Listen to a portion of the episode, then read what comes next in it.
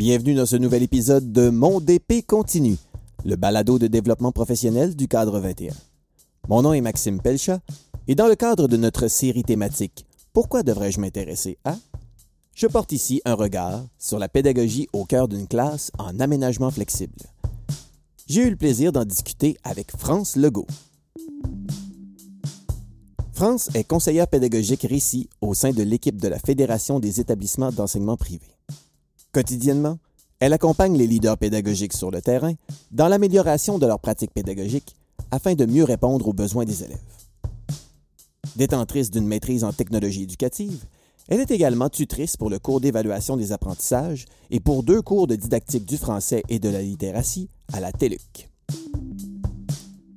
C'est avec l'apport significatif de France que nous avons pu élaborer les contenus présentés dans l'auto-formation Pédagogie en aménagement flexible en collaboration avec une équipe de recherche de l'UCAM en 2019.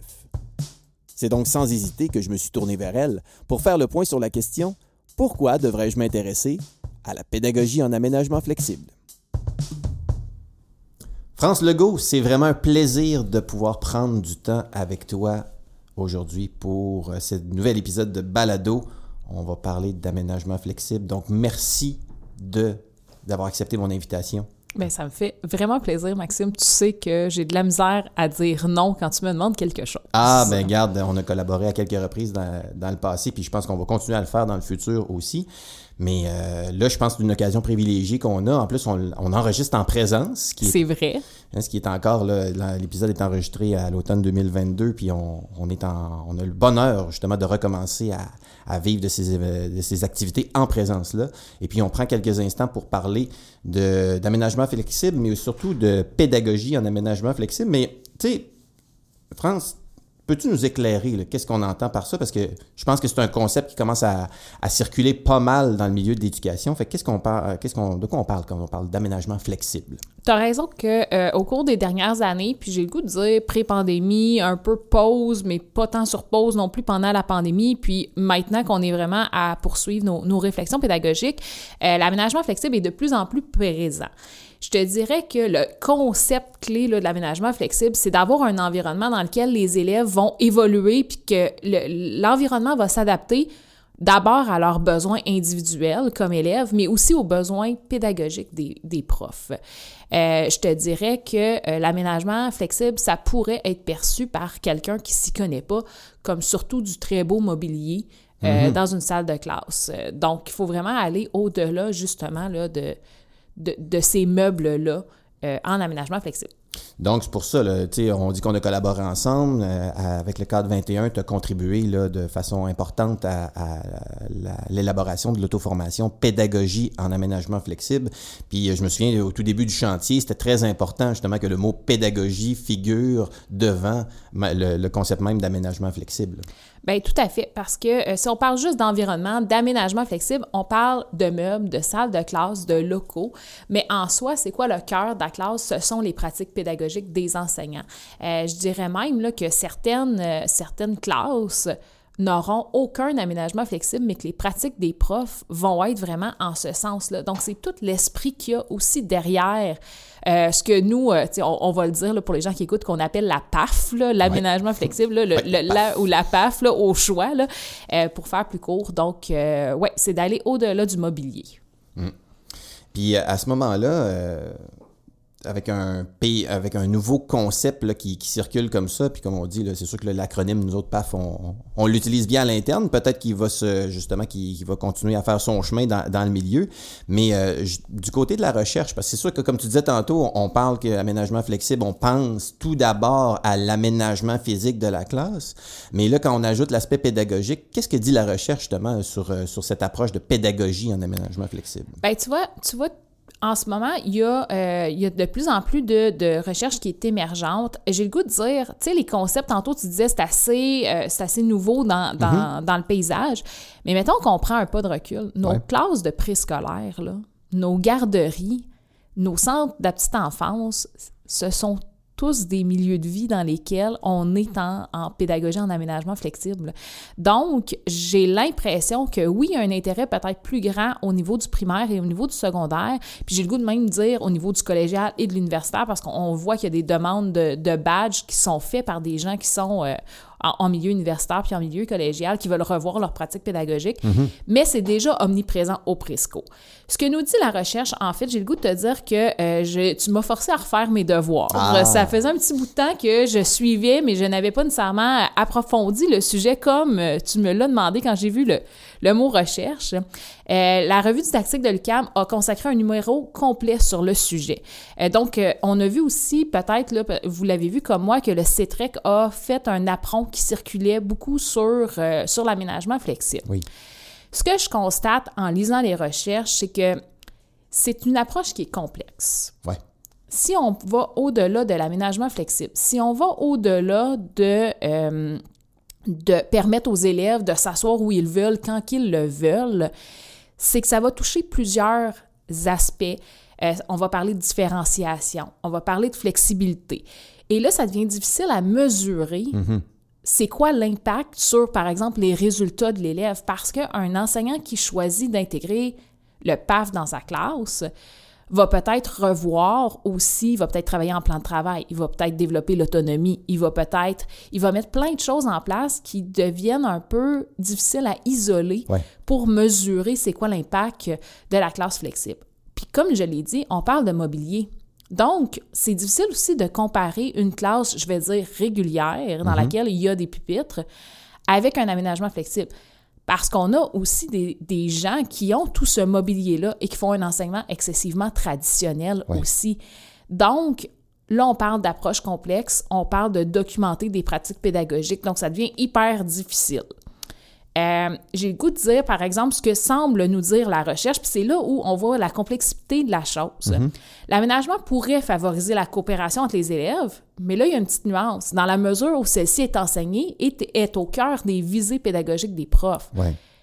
est-ce que tous les profs enseignent la coopération? Est-ce que ce serait possible dans une classe dite régulière d'enseigner la coopération? Fait qu'il y a toute cette nuance-là aussi de se dégager du temps pour l'enseigner. Il y avait aussi euh, dans ce numéro-là un, un- un article sur le processus, le processus réflexif des élèves dans le choix des places. Donc, euh, on arrive à la conclusion qu'il y a trois critères qui sont en interaction constante pour choisir les places dans le cas des élèves de cinquième année.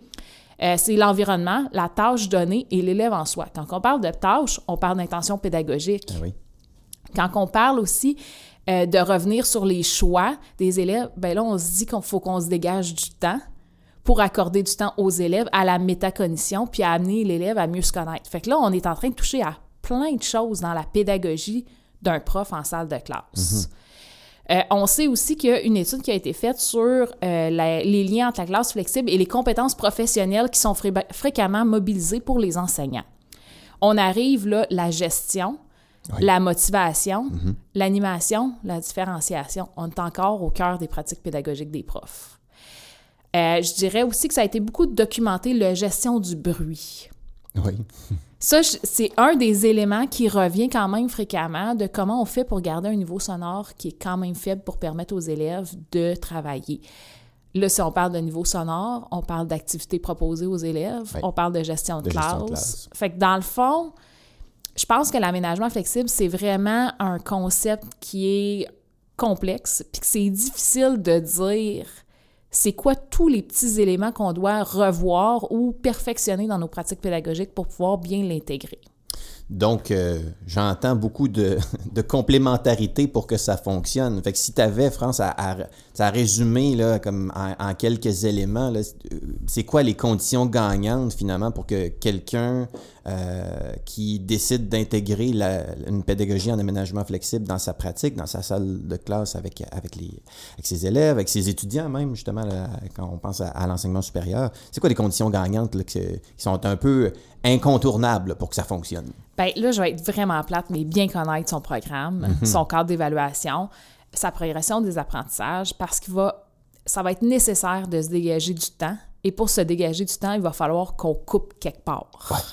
Donc, il va falloir qu'on fasse des choix, qu'on aille au-delà peut-être des essentiels ciblés par le ministère, mais de se dire qu'est-ce que moi j'ai besoin absolument que mes élèves maîtrisent et quelles compétences doivent-ils, puis si je dis quelles compétences là, quelles compétences, quel savoir-faire, quelles stratégies les élèves doivent développer pour bien fonctionner en, en, classe flexible. C'est sûr aussi qu'il va falloir qu'on enseigne l'autonomie. Il va falloir qu'on enseigne du temps à enseigner l'autonomie, la métacognition. Il va falloir aussi qu'on ait une gestion de classe qui va être beaucoup plus flexible. Donc, il va peut-être aussi falloir s'assurer qu'avec les règles de notre école, on est cohérent. Mm-hmm. Donc, nécessairement, une collaboration avec nos collègues et une collaboration avec les parents, une collaboration aussi avec la direction va être nécessaire parce que la dernière chose qu'on souhaite, c'est être la classe étrange de toute l'école et que là, la direction soit ensevelie de, de, de, téléphone de la part des parents. Donc, de vraiment expliciter ce qu'on va faire et la valeur ajoutée de travailler comme ça avec nos élèves. Fait que se dégager du temps pour accompagner nos élèves, y accorder du temps. Va falloir aussi rendre les ressources disponibles. Si on veut que nos élèves soient autonomes, ça va être nécessaire de peut-être accéder plus facilement au numérique notamment pour mhm. permettre aux élèves d'aller faire une partie de recherche par eux-mêmes. Euh, du côté anglophone, on parle souvent du Ask Three Before Me. Donc, de consulter trois ressources avant d'aller mhm. voir l'enseignant. Puis si je ne me trompe pas, École branchée avait fait aussi un article là-dessus avec euh, un super de beau visuel. Ça va nous permettre aussi, si nos élèves travaillent par projet ou travaillent autrement, d'utiliser le numérique pour documenter les apprentissages. Donc, pour pouvoir garder des traces, pour pouvoir ensuite poser un jugement professionnel. Mhm. Moi, je pense que d'abord et avant tout, puis là, on n'a même pas parlé d'aménagement. Oui, effectivement. D'abord et avant tout, je pense que ce sont les éléments nécessaires à mettre en place avant même de faire entrer du mobilier. Puis là, on est un peu comme dans la poule ou l'œuf. Est-ce que je fais rentrer mon mobilier? Pour ensuite changer mes pratiques ou est-ce que je change mes pratiques puis je fais rentrer le mobilier après?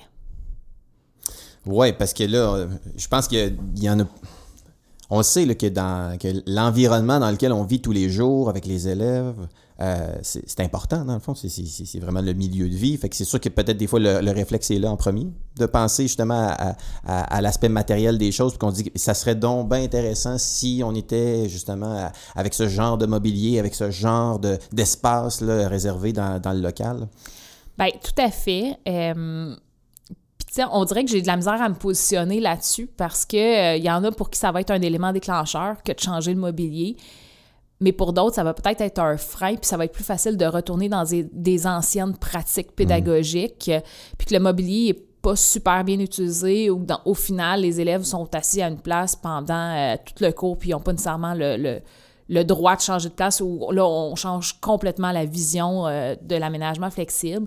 Donc, c'est peut-être aussi de bien se connaître comme enseignant, de prendre un moment de, de réflexion à savoir, est-ce que moi, ça je vais y aller jusqu'au bout de mes changements ou est-ce que je suis mieux de faire mes changements puis ensuite d'avoir le mobilier? Parce que c'est sûr que de changer son mobilier en matière de gestion de classe, on vient de s'ajouter une couche. Mm-hmm. Si je commence par changer mes pratiques pédagogiques avec une gestion de classe qui est peut-être un petit peu plus traditionnelle, puis qu'après ça, je fais rentrer mon aménagement flexible, puis que là, je change euh, ma gestion de classe, ça devient peut-être un petit peu plus facile ou peut-être plus facile aussi de gérer mes élèves qui doivent évoluer dans ce nouveau milieu-là si ça n'existe pas dans mon école avant. Ouais. Puis comme tu dis, de ne pas se, retrouver avec être la classe bizarre que justement, puis une certaine incompréhension de l'extérieur euh, jusqu'à un certain point. Là, aussi. Tout à fait.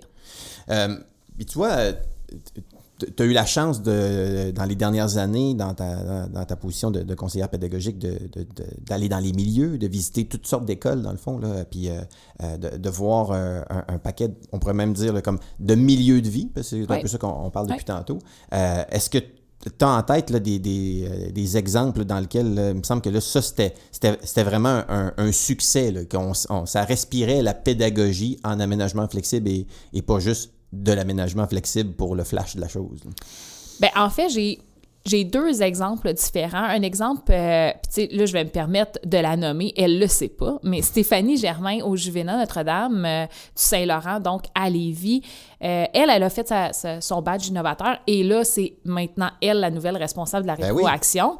Et puis, je dirais que Stéphanie est un bel exemple de je ne bougerai pas nécessairement mon mobilier, mais je vais changer mes pratiques et ensuite mon mobilier viendra.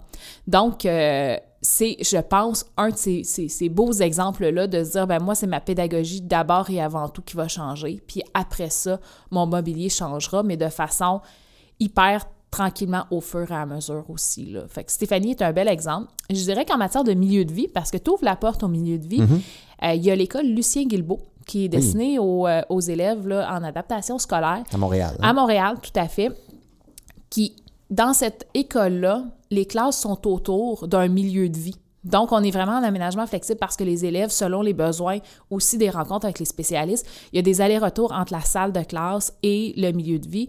Et je dirais que c'est quand même impressionnant de voir à quel point le niveau sonore est bas, alors qu'on a trois ou quatre classes autour d'un milieu de vie et que les élèves circulent aussi.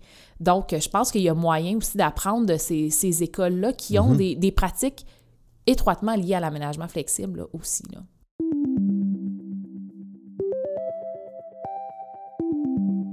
On n'en avait pas parlé ensemble en, préparation, mais euh, c'est sûr que là, ce qu'on entend parler aussi depuis les dernières années, c'est tout le projet des, des lab écoles. Les premiers commencent à, commencent à, à être inaugurés, à Ouais. ouvrir, le- à ouvrir leurs portes. là. Il y en avait quoi, 5, 6 en tout, les chantiers, si je ne me trompe pas, euh, à- dans différentes régions du Québec.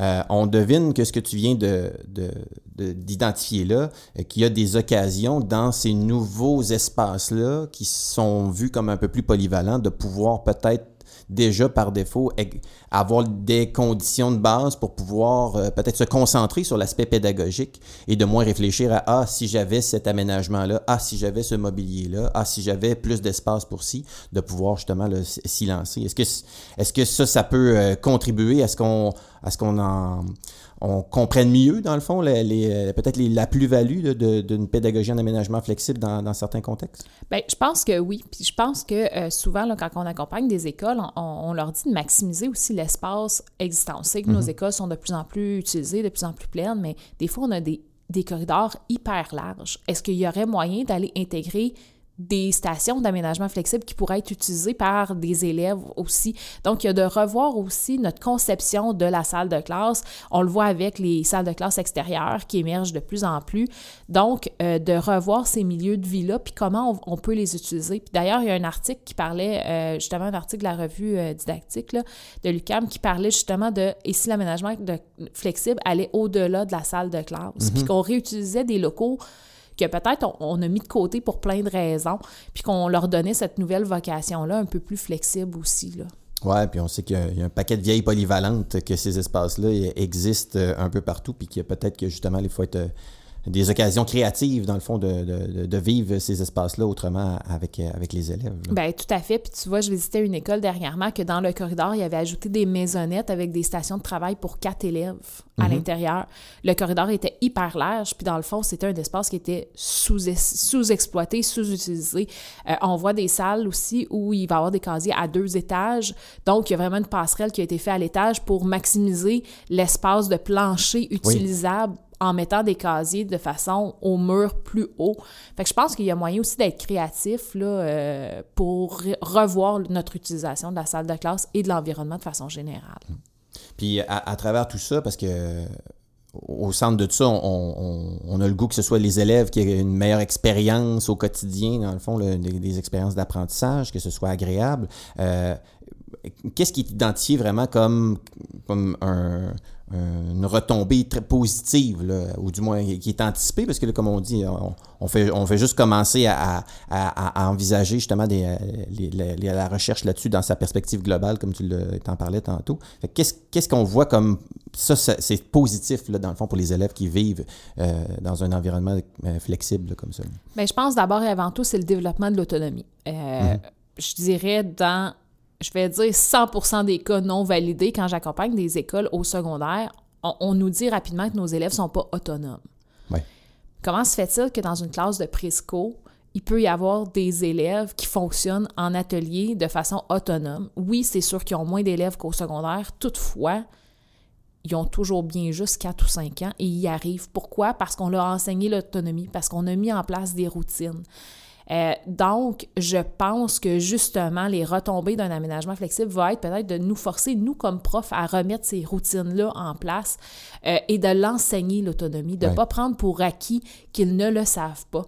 Donc, euh, ça nous remet peut-être en lumière l'importance d'enseigner des stratégies de lecture, notamment pour après ça leur permettre de pouvoir mieux dégager du sens des ressources qu'ils vont aller consulter. Euh, donc, de peut-être revenir à ces bases-là qu'on met parfois de côté ou qu'on prend pour acquis autant mm. au primaire qu'au secondaire. Ils savent étudier, ils savent lire, ils savent ils savent peut-être pas s'organiser. Ils savent peut-être pas comment placer leur, leur matériel sur leur plan de travail. Ils savent peut-être même pas eux-mêmes, comme individus, ce qui leur convient comme espace. Donc, c'est quoi l'avantage? Ça va peut-être être de mieux se connaître eux comme individus et eux comme apprenants. Toi comme moi, quand on est tanné de travailler à une place, instinctivement, soit qu'on va partir une brassée de lavage, soit qu'on se déplace, soit qu'on trouve n'importe quoi de plus passionnant à faire que ce qu'on faisait. Mm-hmm ben, quelque part, c'est notre corps et notre tête qui nous envoient le message que c'est assez. Ben, c'est la même chose quand l'élève se désorganise. Mais c'est peut-être de savoir pourquoi là, c'était assez. Puis moi, je suis la pire pour savoir, moi comme individu, qu'est-ce qui fait que tout à coup, je suis plus capable. Donc, de vraiment amener nos élèves à mieux se connaître mm-hmm. eux-mêmes comme, euh, comme apprenants. Euh, fait que ça, je pense que l'autonomie vient nécessairement se développer, puis une meilleure connaissance de soi. Je pense aussi que si on travaille en aménagement flexible, on n'a pas le choix de revoir nos pratiques pédagogiques puis les activités qu'on propose à nos élèves pour peut-être les rendre plus engagés dans leurs apprentissages. Donc, on retourne la responsabilité de l'apprentissage vers eux. Donc, nécessairement, un élève ne peut pas juste attendre que le spectacle se termine. je pense probablement qu'on développe peut-être cet engagement-là là, chez nos élèves dans leurs apprentissages et dans leur réussite. Euh, ce qu'on constate, puis ça, c'est pas basé sur la recherche, mais c'est plus en discutant avec des profs, c'est que les élèves deviennent un peu plus respectueux de leur environnement, sont quelque part reconnaissants que c'est un milieu de vie, sont plus impliqués, donc vont faire un peu plus attention aussi à ce milieu de vie-là. C'est quelque part un privilège qu'ils ont mhm. d'évoluer là-dedans, dans ces classes-là, qui sont souvent plus belles ou plus confortables peut-être, donc il va avoir une meilleure... Euh, une meilleure prise de conscience de, de l'environnement. Je dirais que comme prof, si on est plus la personne qui anime le spectacle, qui mène le bal, mais qu'on est plus des accompagnateurs de nos élèves, c'est sûr que la vibe de classe, ça devient nécessairement plus relaxe. On est peut-être moins fatigué aussi parce qu'on va plus les accompagner. On va prendre plus le temps de s'asseoir avec nos élèves, de parler avec eux, d'apprendre de leurs difficultés, de les aider. Donc, notre relation avec nos élèves, on va avoir plus de temps avec eux c'est sûr que nécessairement, il y a un meilleur calme dans la salle de classe.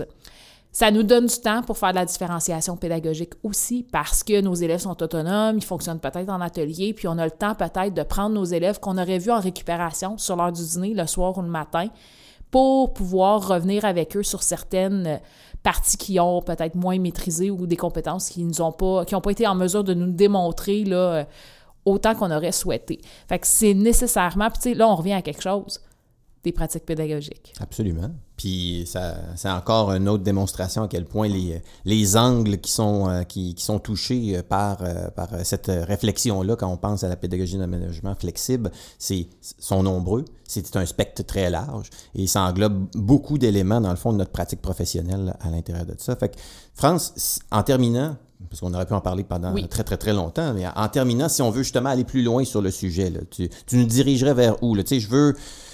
Je veux, je veux, je trouve ça vraiment intéressant, cette, perspective-là, de quasiment euh, le défi professionnel de passer à, une pédagogie en aménagement flexible. Je, me tourne vers quoi là, pour euh, l'information? Bien, je pense que la revue didactique de l'UQAM, je l'ai nommée en ce moment, c'est ce qu'il y a de plus récent en mm-hmm. recherche. Donc, euh, ça serait peut-être un point de départ pour comprendre aussi ce que, ce que toute cette approche complexe.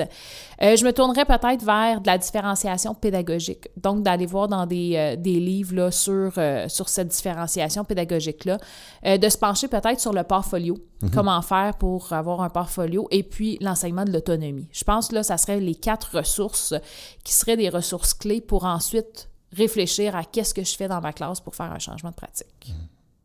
Vraiment intéressant, France. Merci beaucoup d'avoir pris le temps de nous éclairer un peu là-dessus. Je suis sûr que ça va euh, démystifier le concept pour, euh, pour plusieurs. Et puis, euh, bien hâte de voir comment ça va faire son chemin dans les milieux. On reprend ça bientôt, France? Tout à fait, n'importe quand. Merci. Pourquoi devrais-je m'intéresser à la pédagogie en aménagement flexible? À la suite de ma discussion avec France, je retiens particulièrement le caractère global de cette approche pédagogique. Elle nécessite une bonne connaissance de soi et des besoins de ses élèves, de même qu'un enseignement explicite des différents comportements et stratégies nécessaires pour développer l'autonomie qui permettra de bénéficier pleinement de ce contexte scolaire moins traditionnel. Pour passer à l'action, je vous invite à jeter un coup d'œil du côté de l'auto-formation Pédagogie en aménagement flexible, disponible à cadre21.org. Et puisqu'il en a été question dans la discussion, vous y trouverez également les auto-formations Différenciation pédagogique et Savoir organiser ses apprentissages. Tout ça à cadre21.org. Abonnez-vous à notre infolettre et suivez-nous sur les réseaux sociaux pour connaître nos nouveautés, dont les prochains épisodes du balado Mon DP continue. D'ici là, bon développement professionnel et à bientôt!